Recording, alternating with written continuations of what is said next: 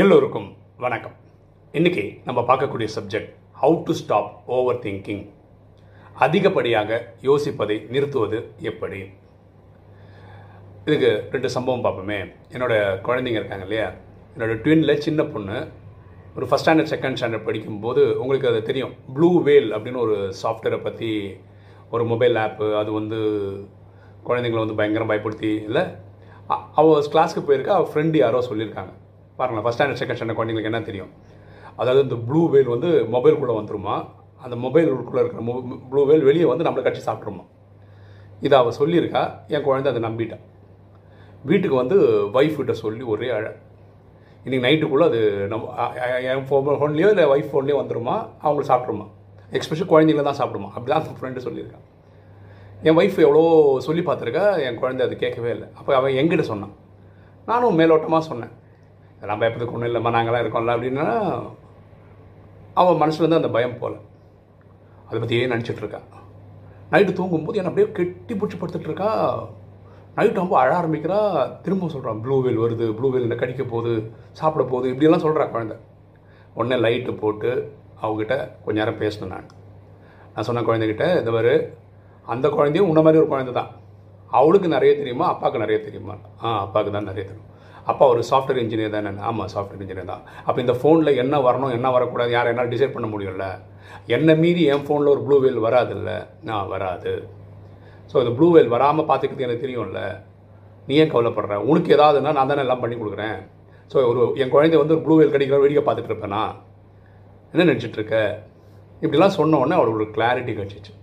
இந்த ஃபோனுக்குள்ளே ஒரு blue whale வராது. ப்ளூ வேல் ஃபோட்டோலாம் காமிச்சேன். எவ்வளோ பெருசாக இருக்கும்? இது எப்படி ஒரு ஃபோனுக்குள்ளே உட்கார முடியும்?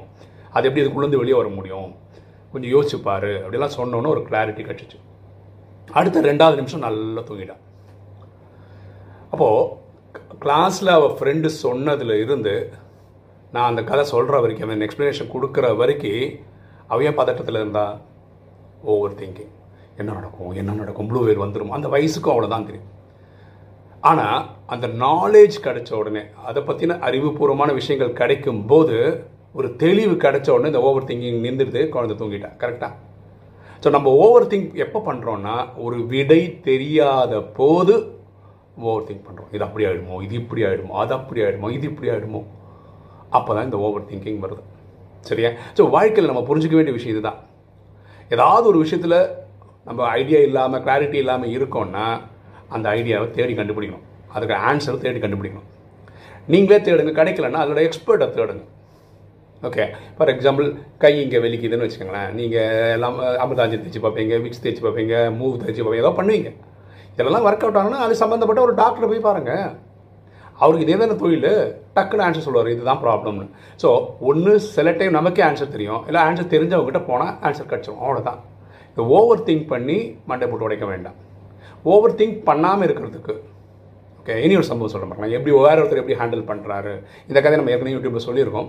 இருந்தாலும் பொருந்ததுனால திரும்ப சொல்கிறோம் நம்ம ஈஸ்ட் முகப்பேரில் ஒரு பிரதர் இருக்கார். அவருடைய அங்கிள் அவரோட மாமாவோட கதை. அவர் யாருடைய கடன் வாங்கியிருக்காரு. அவரால் கரெக்ட் டைம் தர முடியல. அவர் கடன் கொடுத்துரு வீட்டுக்கே வந்துட்டார். நைட்டு சொல்கிறாரு மரியாதை நாளை காலம்பரம் எட்டு மணிக்கு வீட்டுக்கு வருவேன். நீ காசு எடுத்து வைக்கிற. வைக்கல உன்னை வெட்டி போட்டு போயிடுவேன். அப்படின்ட்டு சொன்னவர் கிளம்பி போயிட்டார். இவங்க ஒய்ஃபு குழந்தைங்க இதெல்லாம் கேட்டு ஒரே பதட்டம். நாங்கள் இப்படி சொல்லிட்டு போயிட்டாரு? என்னங்க இப்படி சொல்லிட்டு போயிட்டாரு? ஒரே பதட்டம். குழந்தைங்க அழுது ஒய்ஃப் அழகிறாங்க நைட் எட்டு மணி தான் ஆகுது. அவர் சொல்கிறாரு நீ சாப்பாடு போடு அப்படின்றாரு. என்னங்க சாப்பாடுன்றீங்க? எனக்கு பயமாக இருக்குங்க. நாளைக்கு எதாவது ஆயிடுச்சுன்னா என்னங்க பண்ணுறதுன்னு ஓ நாளைக்கு எட்டு மணி தான் நான் போட்டு தள்ள போகிறான் இப்போ எனக்கு சாப்பாடு ஒன்று பசிக்குது அப்படின்றாரு. ஒய்ஃப் சாப்பாடெல்லாம் போடுறாங்க. இவர் போய் படுத்து தூங்கிட்டார். இவருக்கு எந்த ஒரு டென்ஷனும் கிடையாது. படுத்து தூங்கிட்டார். காலம்பரம் எட்டு மணி ஆகுது. உடனே இவரே ஃபோன் பண்ணுறாரு அவருக்கு. ஏய் என்னை வெட்டி போட்டு போகிறேன்னு சொன்னியே வந்து வெட்டி போட்டு போயிடு இல்லை எனக்கு வெளியே போகிறது வேலை இருக்குதுன்றார். ஆனால் அவர் அங்கேருந்து ஃபோன் பண்ணி ஆனால் நேற்று நான் பேசும்போது அப்படி பேசியிருக்கக்கூடாது நான் ஏதோ ஒரு என் பைசா வரலன்ற ஆதங்கத்தில் ஏதோ திட்டிட்டேன்.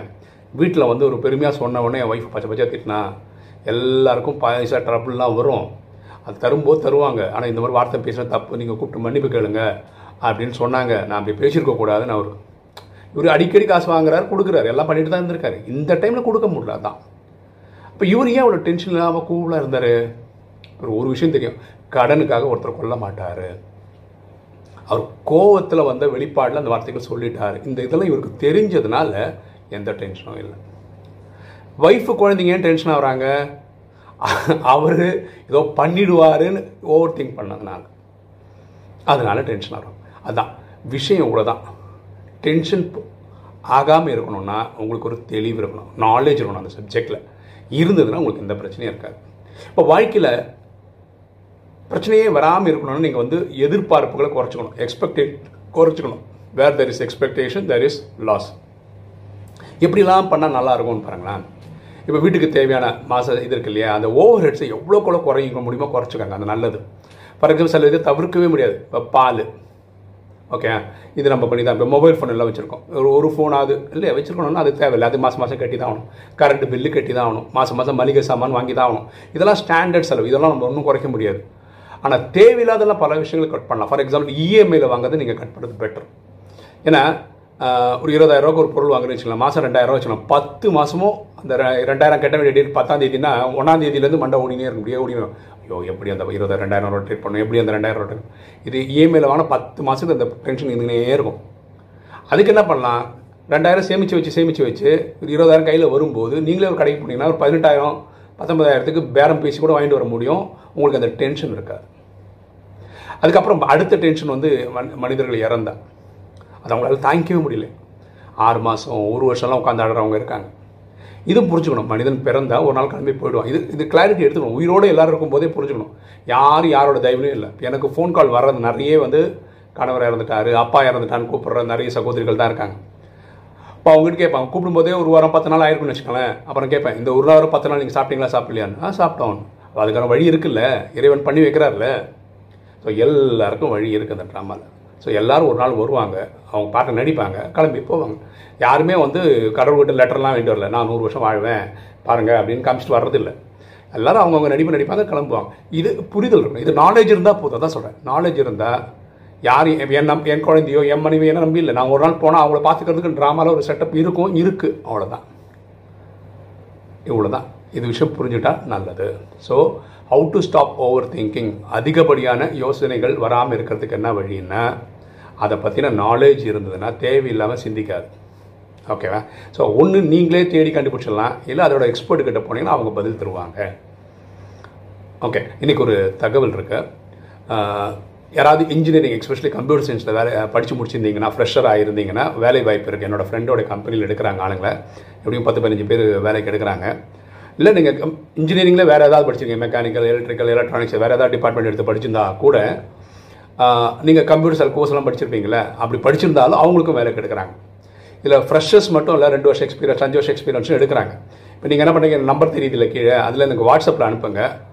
நான் வந்து ஜாப் டிஸ்கிரிப்ஷன் அந்த என்னென்ன வேலை இருக்குன்றதை நான் அனுப்புகிறேன் அது படித்து பாருங்கள் அதில் ஏதாவது உங்களுக்கு சூட் ஆகும்னு தோணுச்சுன்னா அப்புறம் உங்கள் ரெஸ்யூம் அனுப்புங்க. நான் என் ஃப்ரெண்டுக்கு ஃபார்வர்ட் பண்ணுறேன் ஓகே அப்படி உங்களுக்கு வேலை கிடைச்சா நல்லதில்லை.